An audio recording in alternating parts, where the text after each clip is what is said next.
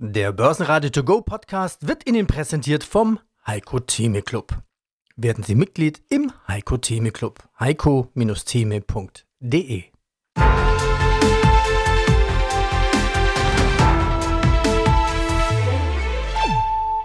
Börsenradio Network AG Marktbericht Der DAX ist auf einem neuen Rekordhoch über 16.300 Punkte. Aus dem Börsenradiostudio hören Sie Peter Heinrich. Die Chartanalyse. Hallo Andreas, ich bin Konstantin Oldenburg, ich bin Marktanalyst bei CMC Markets und freue mich, über die Märkte mit dir zu sprechen. Seit neun wird auch in Frankfurt ordentlich gehandelt. Wer jetzt gestern als Vater unterwegs war und schaut dann heute Morgen auf den DAX, wird sich wundern. Also die 16.000 sind aber mit sowas von Schwung genommen worden. Was ist da passiert? Eigentlich lehrbuchmäßig das Ganze verlaufen. Wir hatten jetzt äh, einige Wochen, wo ja auch wir beide praktisch keine Änderungen feststellen konnten. Der Markt war in einer sehr engen Range von 300 Punkten gefangen, also zwischen 16.000 und 15.700. Und gestern kam die Befreiung nach oben, hat sich schon am Mittwoch eben angedeutet und gestern die komplette Entladung. Und da passiert es halt eben, dass 200, 300 Punkte relativ schnell genommen werden, wenn so eine Zone dann überwunden wird. In dem Falle wurde sie nach oben geknackt, sodass wir ja jetzt in den aktuellen Stunden kurz vor dem Allzeithoch stehen. Es fehlen noch einige Punkte, aber ja, vielleicht können wir das sogar zum Wochenausklang bereits vermelden, dass der DAX ein neues Allzeithoch gesetzt hat. Wie ist denn das eigentlich zu bewerten an so einem Feiertag für viele, wenn die Börse trotzdem geöffnet hat? Ist ja vermutlich auch das Handelsvolumen relativ überschaubar. Das heißt, rein rechnerisch können ja wenige Bullen doch sehr viel Bewegung dann auslösen. Ähm, absolut, das wäre richtig. Man muss jetzt unterscheiden. Wenn man jetzt tatsächlich frei hatte gestern, dann wirkt es natürlich so, hm, dass man skeptisch bleibt oder ist, weil genau diese Argumentation dann richtig ist. Aber hier in den Finanzmärkten war praktisch ein normaler Handel. Alle Handelsdesk, alle Mitarbeiter waren da. Äh, in den USA wurde normal gehandelt und auch überall auf der Welt. Von daher würde ich dieses Argument im Moment eher als zweitrangig einschätzen, den Ausbruch an sich so äh, erstmal als valide bezeichnen und äh, ja, die nächste Aufgabe eben das Allzeithoch dann rauszunehmen und von dort könnte sich sogar noch ein weiterer Anstieg dann auf, auf höhere Sphären dann einstellen. Es ist also ein historischer Tag. Der DAX über 16.300. Ein neues Allzeithoch. Auf dieser Höhe wird die Luft dünner, schreibt Thomas Timmermann von Tim Invest. Der DAX thront zum Wochenschluss auf einem neuen Allzeithoch. Dazu benötigte der deutsche Leitindex einen Anlauf einer vierwöchigen Seitwärtsbewegung unterhalb von 16.000 Punkten. Tja, und vermutlich einen Feiertag. Die Schlusskurse mit gut 16.293 Zählern übertraf der Index das alte Hoch um gerade mal dreieinhalb Punkte. Und in Wien der ATX als Total Return 6.872, ein kleines Plus von 0,26 Prozent. Ja, sehr schön. Einen wunderschönen guten Morgen. Mein Name ist Markus Mühleisen. Ich bin der Vorstandsvorsitzende der Agrana AG. Ja, und aus dem Börsenradiostudio hören Sie Peter Heinrich. Agrana, Frucht, Stärke, Zucker und auch was Süßes fürs Depot.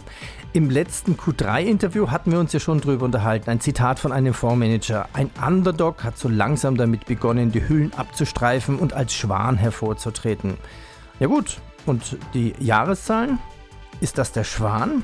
Besprechen wir es. Ziehen wir eine Bilanz des Geschäftsjahres 2022-23, was bis Ende Februar geht. Agran hat wieder schwarze Zahlen geschrieben. Konzernumsatz 3,6 Milliarden plus 25 Prozent. Konzernergebnis gerundet 25 Millionen nach minus 12 vor einem Jahr. Das Ergebnis je Aktie plus 0,25 Euro 25 Cent. Was wird es denn jetzt als Dividende geben? Wir haben der Hauptversammlung vorgeschlagen oder werden der Hauptversammlung vorschlagen eine Dividende von 90 Cent pro Aktie. Warum eigentlich so viel deutlich mehr als Gewinn je Aktie? Also wenn Sie anschauen, wir sind in der Tat auf einem guten Weg. Sie haben gerade ein paar der Eckzahlen genannt. Unser Umsatz ist um knapp 25 Prozent im letzten Jahr gestiegen. Unser Operating Profit, also vor Sonderabschreibungen, sogar um 83 Prozent auf knapp 160 Millionen Euro. Wir hatten letztes Jahr ein paar Wertberechtigungen in der Größenordnung von ca. 90 Millionen Euro. Das hing vor allem mit dem Ukraine-Krieg zusammen und war Abschreibungen auf Goodwill, also das heißt zahlungsunwirksam. Und deswegen können wir auch ohne Probleme so eine Dividende vorschlagen. Wenn Sie sich anschauen, die Earnings per Share auf bereinigter Basis, dann äh, können Sie sehen, dass das sehr, sehr gut passt. Also auf bereinigter Basis hatten wir ein Earnings per Share von ähm, einem Euro 69 und da passen dann die die 90 Cent passen da gut hinein. Wie Sie wissen, sind wir ein Titel, der verlässlich und konsistent gute Dividenden auch bezahlt. Sie hören heute auch meinen Kollegen Andreas Groß. Zusammen haben wir für Sie diese Interviews geführt. Hier in diesem Podcast.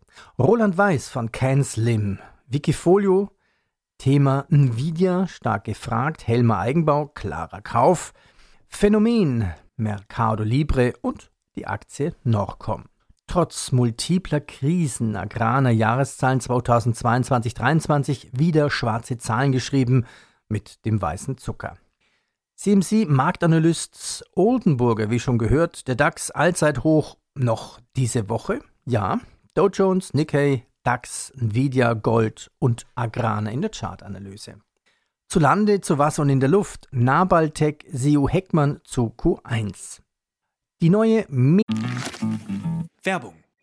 Guten Morgen zusammen. Im heutigen Meeting werden wir über Gromner bis Nervenna für das Projekt sprechen. Du bist neu im Team und verstehst nur Bahnhof? Ganz entscheidend bei der Umsetzung ist Framnerver Grommeler. Habt ihr es verstanden? Ah ja, das ist wirklich, wirklich verständlich. Zurmnabarnaf Venewaf. Auf der Arbeit klingt alles nur nach Kauderwelsch? Die LinkedIn-Community hilft dir dabei, dich in der Berufswelt zurechtzufinden und neue Themen im Handumdrehen zu verstehen. Und? Noch irgendwelche Fragen? Arbeitsthemen verstehen. Wissen wie mit LinkedIn. Werbung Ende. In die China gehen.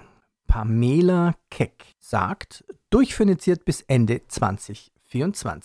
Und zurück aufs Radar der Investoren. Agrana. Wir haben mit dem Vorstand gesprochen. Das Geschäftsjahr ist ja ein verschobenes Geschäftsjahr. Das ist rum. Da betrachten wir jetzt also die Jahreszahlen. Sehen ganz gut aus. Wie sehen denn die Charts aus? Tolle Zahlen. Ich äh, bin auch erst äh, neu auf dieses Unternehmen gestoßen. Dankeschön an euch. Ja, sehr interessant. Umsatz ist um 25 Prozent äh, gestiegen, also Top, Top Wachstum. Und auch der Chart sieht eigentlich sehr interessant aus. Wir hatten jetzt im Jahr 22, also mit dem Corona-Abverkauf und dann jetzt ähm, im Oktober 22 eine Art Doppelboden bei 13 gebildet. Aktuell deutlicher Anstieg des Kurses in Richtung 18 und der wichtige Widerstand ist bei 2060. Das ist das Hoch nach der Corona-Rallye, bevor es eben zu diesem weiteren Abverkauf kam. Und sollten die 2060 nach oben durchbrochen werden, dann könnte sich eben hier ein neuer Aufwärtstrend einstellen, der dann das Hoch äh, im Bereich der 25 attackiert und dort dann weiter den Trend nach oben durchzieht. Kurzfristig äh, kann man den Bereich 1550 äh, beobachten. Da hatten wir eine Supportmarke, wie man so schön sagt, aus dem Hochpunkt vom November 22 und dem Tiefpunkt aus dem März 23.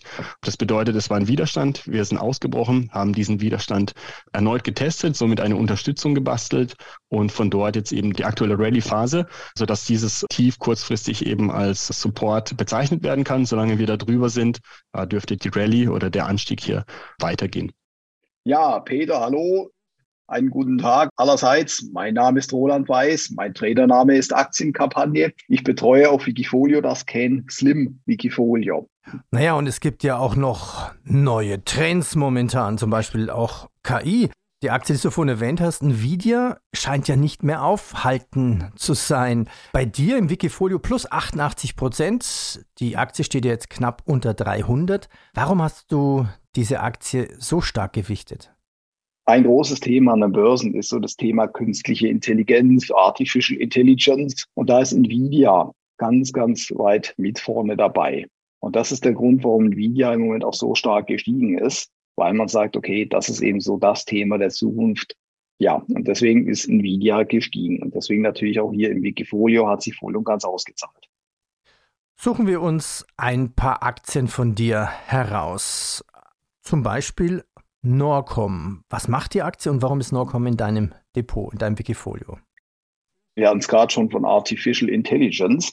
Norcom ist auch so in dem Bereich unterwegs. Das ist eine deutsche Firma. Ja, Big Data, Datenanalyse. Und die haben eben Datenanalyseprogramm, das unter anderem in diesem Zusammenhang auch immer wieder genannt wird. Schön ist, die Aktie es ist kein so großes Unternehmen wie Nvidia, wäre ja schön gewesen. So, wenn wir uns da mal den Chart anschauen, der ist spannend. Wir hatten zwischen 2017 und 2019 mal so einen Höhenflug der Aktie, wo die Aktie bis auf 46,15 Euro gestiegen ist. Im Moment notiert sie bei 6,60 Euro, wie ich gesehen habe. Ja, genau, doch, dort steht sie. Ja, hier im Wikifolio ist sie bereits ein kleines bisschen nach oben gekommen. Und das ist so ein Titel, wo ich mir hoffe, okay, die Aktie kann sich verfünffachen, verzehnfachen. Also Can-Slim-Strategie ist eine Strategie, die auf massive Anstiege eigentlich spekuliert und setzt. Und hier sehen wir immer am Chart, okay, die Aktie hat schon wesentlich höher notiert. Wir wünschen Norcom natürlich, dass sie mit ihrem Produkt am Markt einen Durchbruch hat, ein Blockbuster, dementsprechend auch das wirtschaftlich seinen Niederschlag hat. S&P stuft die Deutsche Telekom auf dreifach B plus hoch. Ausblick stabil. Die Analysten der DZ Bank erhöhen das Kursziel für Unilever von 45,50 auf 46 Pfund. Holt. Ebenfalls die DZ Bank senkt das Kursziel für Hornbach von 111 auf 98 Euro.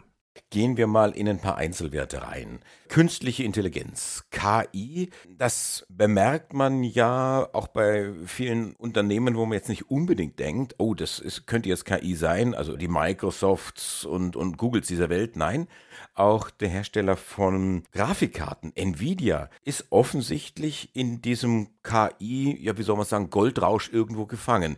Was steckt da dahinter?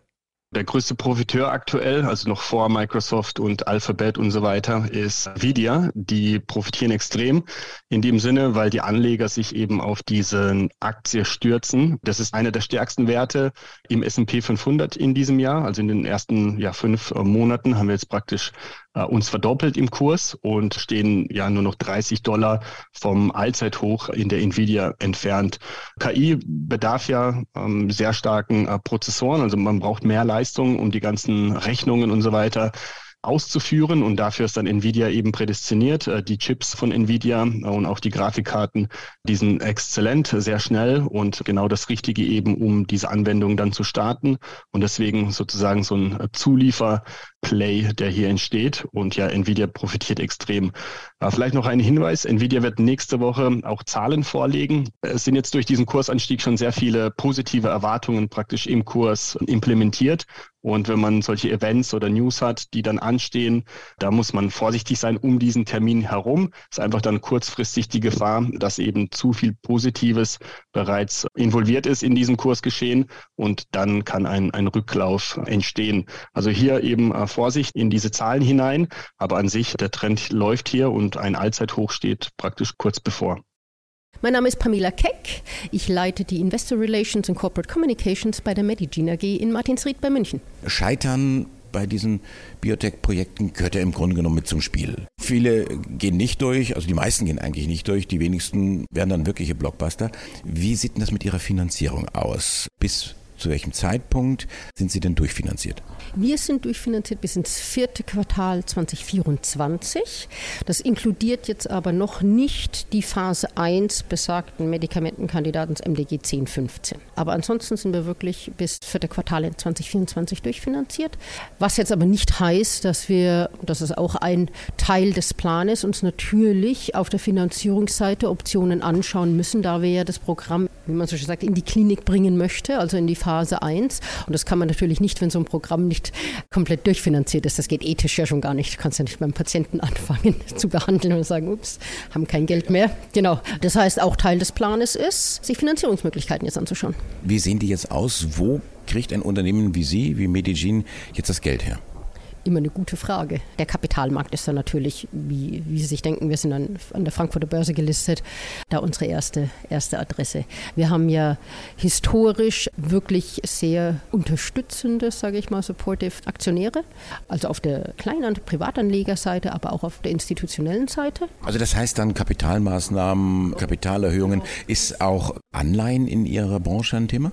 Anleihen in unserer Branche eher weniger. Sie müssen ja sehen, wir haben ja auch keine regelmäßigen Umsätze. Da wird sowas immer etwas, etwas schwieriger, aber ist nicht unheard of. Also ist auch nicht so, dass man sich da nicht, dass man nicht auch kreativ sein kann. Das ist schon als allgemeines Statement einfach. Das ist schon wahr, natürlich. Schnell noch in die USA. Die gute Nachricht, die Demokraten und Republikaner scheinen sich doch auf eine Anhebung der Schuldenobergrenze zu einigen.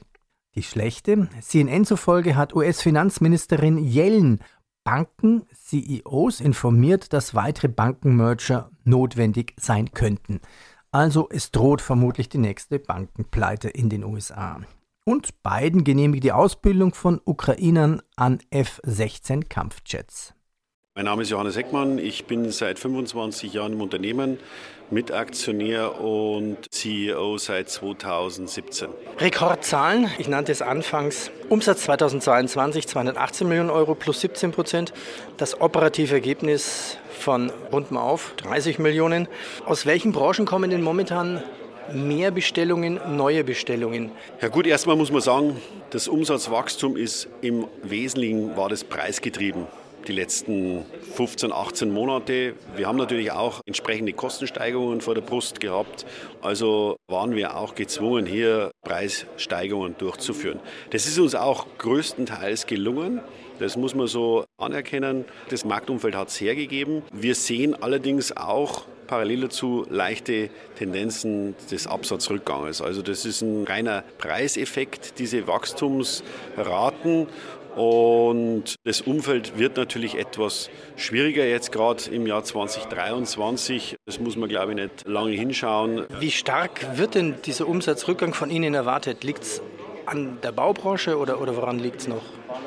Das ist momentan schwer ausfindig zu machen. Also die ersten Effekte, die wir schon sehen, das sind die Lagerbestandsabbauentwicklung. Viele unserer Kunden, aber auch natürlich wir, haben über Gebühr eingekauft vor der Verunsicherung letzten Jahres. Das muss man sagen. Durch die Ukraine-Krise war ja extreme Verunsicherung gegeben in den Märkten und dadurch hat man die Lager beständig sukzessive aufgebaut. Und von denen zehrt man natürlich parallel dazu mit Absatzrückgängen bzw. einer Eintrübung der Nachfrage.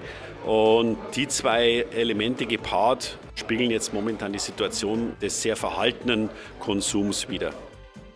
Goldrausch also bei Nvidia und bei Gold, ja, sorry, blödes Bild, aber da habe ich den Eindruck, der Goldrausch ist vorbei. Ja, es wirkt so, als ob jemand mit einer Nadel den Ballon zerstochen hat. Wir sind jetzt zum dritten Mal in den letzten drei Jahren an diesen 2070 bis 80 Dollar gescheitert. Es gibt schon die ersten Stimmen, die sagen, oh, oh es gibt einen Triple Top. Ähm, ist jetzt charttechnisch nicht so alltäglich, dass wir einen Triple Top erleben. Aber ja, muss man erstmal auf der Agenda haben. Wichtig ist, dass der noch nicht ausgelöst ist. Deswegen ist es immer noch eine Spekulation. Ja, der Rücklauf an sich ist auch nicht ungewöhnlich. Das Sentiment war zu schnell, zu gut, zu euphorisch, äh, wie halt so häufig. Und äh, der aktuelle Rücklauf, der erreicht jetzt in, in diesen Stunden praktisch ein sehr wichtiges Level. Und zwar hatten wir im Februar und im äh, Januar eben die Hochpunkte im Bereich der 1940, 1950 gehabt. Diesen Wert, den haben wir jetzt gestern und auch heute getestet und von dort gibt es jetzt eine leichte Erholung. Das wird jetzt in den nächsten Tagen wichtig sein, praktisch diese Zone auf Flusskostbasis jeweils zu verteidigen und dann könnten wir vielleicht im Sommer nochmal den Anstieg in Richtung 2070 und 280 bekommen. Ähm, sehr negativ jetzt, wenn wir die 1800 verlieren, äh, das ist ja dann das Jahrestief aktuell, sollten wir da drunter laufen, dann ja, würde sich dieses Triple Top immer mehr herauskristallisieren und ähm, ja, noch tiefere Kurse wären dann, dann möglich. Basen Network AG Marktbericht